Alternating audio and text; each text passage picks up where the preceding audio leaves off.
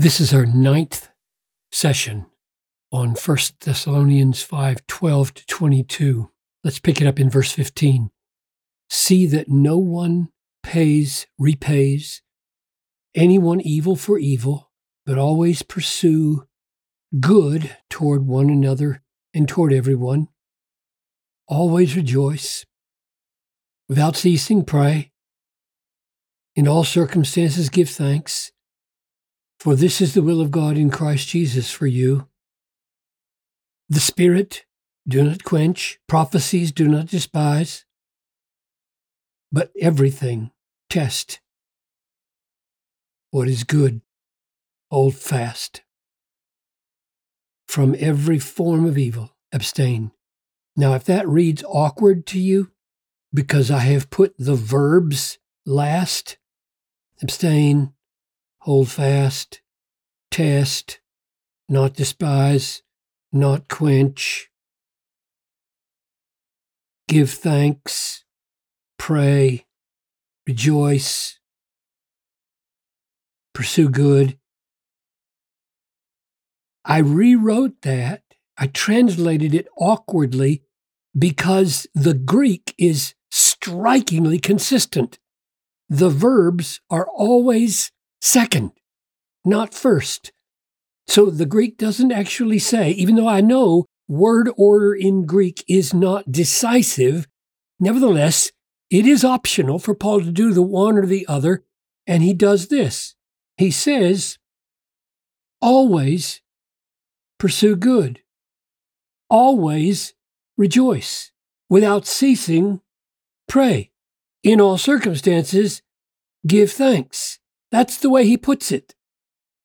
And I think the effect that it has in putting first the always, always, without ceasing, all circumstances is to thrust forward into our consciousness in an unavoidable way how pervasive this lifestyle is supposed to be. No exceptions. Now, to show you why we're going to focus only on verses, uh, maybe this right here, is because in this list of exhortations, this for this is the will of God in Christ Jesus for you, clearly, because of that because right there, relates this direction and breaks the flow. So this is not an argument in this direction, it's an argument in this direction. And so it cuts the list in half. And we can see that that's intentional because the next group are very closely related. The spirit don't quench, prophecies don't despise. You can see how closely related that is the spirit and prophecies and, and then testing everything. So this right here is intended to be take, taken as a unit, and therefore I'm assuming Paul means by putting this ground clause in here, intends for us to take this unit as going together. So that's what we're going to focus on. Father, I pray that as we look at the command to pursue good, and the command to rejoice, and the command to pray, and the command to give thanks, that you would teach us glorious things about yourself and about what the Christian life is. I ask this in Jesus' name.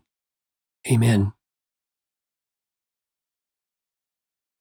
So here's the, the first question Why does this get inserted here?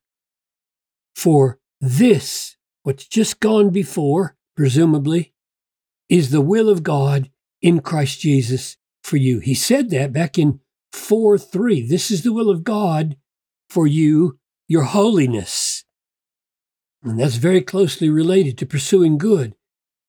And he says it again here. This is the will of God. Why? Everything Paul commands is the will of God. So he doesn't need to stick this in after every command, like pursue good. This is the will of God for you. Rejoice. This is the will of God for you. Pray. This is the will of God for you. But he does insert it here after this list and before these.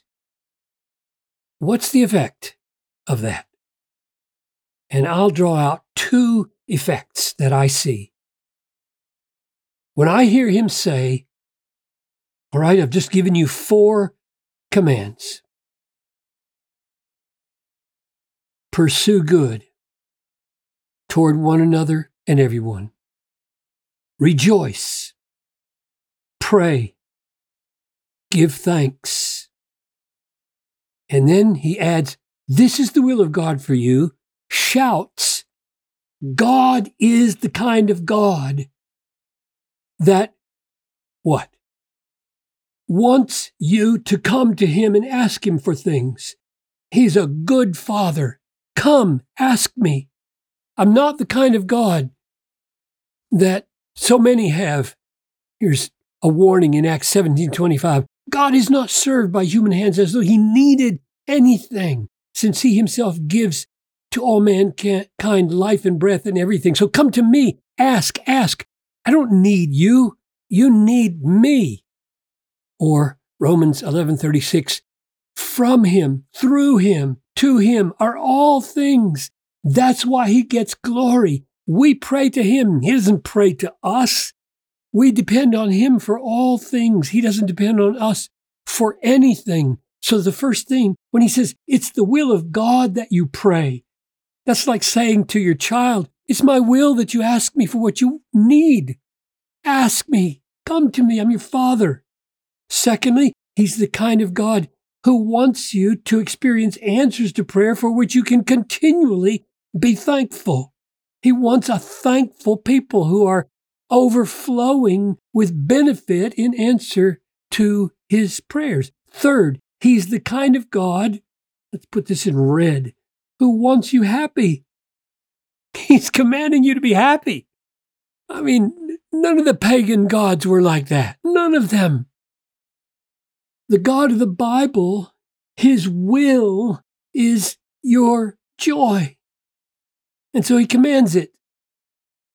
And then, fourth, he's the kind of God who wants your beseeching him, you're getting answers and being overflowing with thanksgiving, the joy that abounds. He wants you then to overflow with good toward one another and everyone. Yes, he does. It looks like this in 2 Corinthians 8. We want you to know, brothers, about the grace of God that was given, has been given among the churches of Macedonia. For in a severe test of affliction, their abundance of joy and their extreme poverty. So affliction didn't stop it, poverty didn't stop it. Their abundance of joy overflowed in a wealth of generosity. That's the logic. Grace comes down, joy rises up, Affliction can't stop it. Poverty can't stop it. It gets so big that it overflows, and the overflow is doing good, doing good toward one another and everyone. So, in, by inserting this is the will of God in Christ Jesus for you, he draws attention to the fact that God is the kind of God who, in all eternity, wills that his people come to him with requests. He wills that those requests satisfy their souls and fill them with thanks and make them a happy people. And out of the fullness of that kind of relationship with God, they live for the good of other people. That's what I see happening by the insertion of this for this is the will of God. This is the kind of God He is. And then when it says He is this in Christ Jesus, I think He's giving an explanation for these always. Always pursue good toward one another. Always rejoice without ceasing, which is another way of saying always. Pray.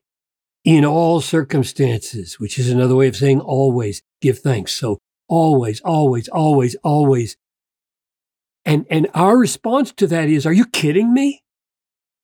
Give thanks in all circumstances? Rejoice always. Do you realize, Paul, what I go through? Do you understand what sorrow and pain are? Well, that's a foolish question, isn't it? Because he knows better than we. And so when you read in Christ, that's where Romans 8:28 resides.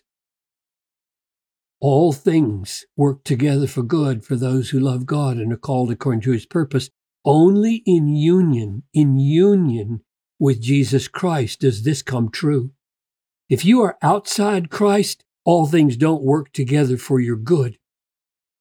If you are inside Christ, the blood of Christ removes all of God's wrath, replaces it with omnipotent mercy, and causes everything to work together for your good, so that there is in every moment a reason to rejoice. There's always reason to pray.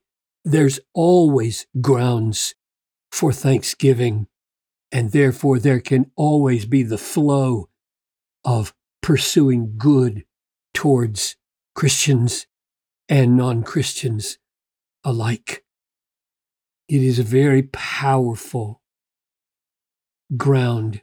He is the kind of God who, because of Christ, always, always, always, always does us good and wants us happy, thankful, prayerful, and benevolent, good to others.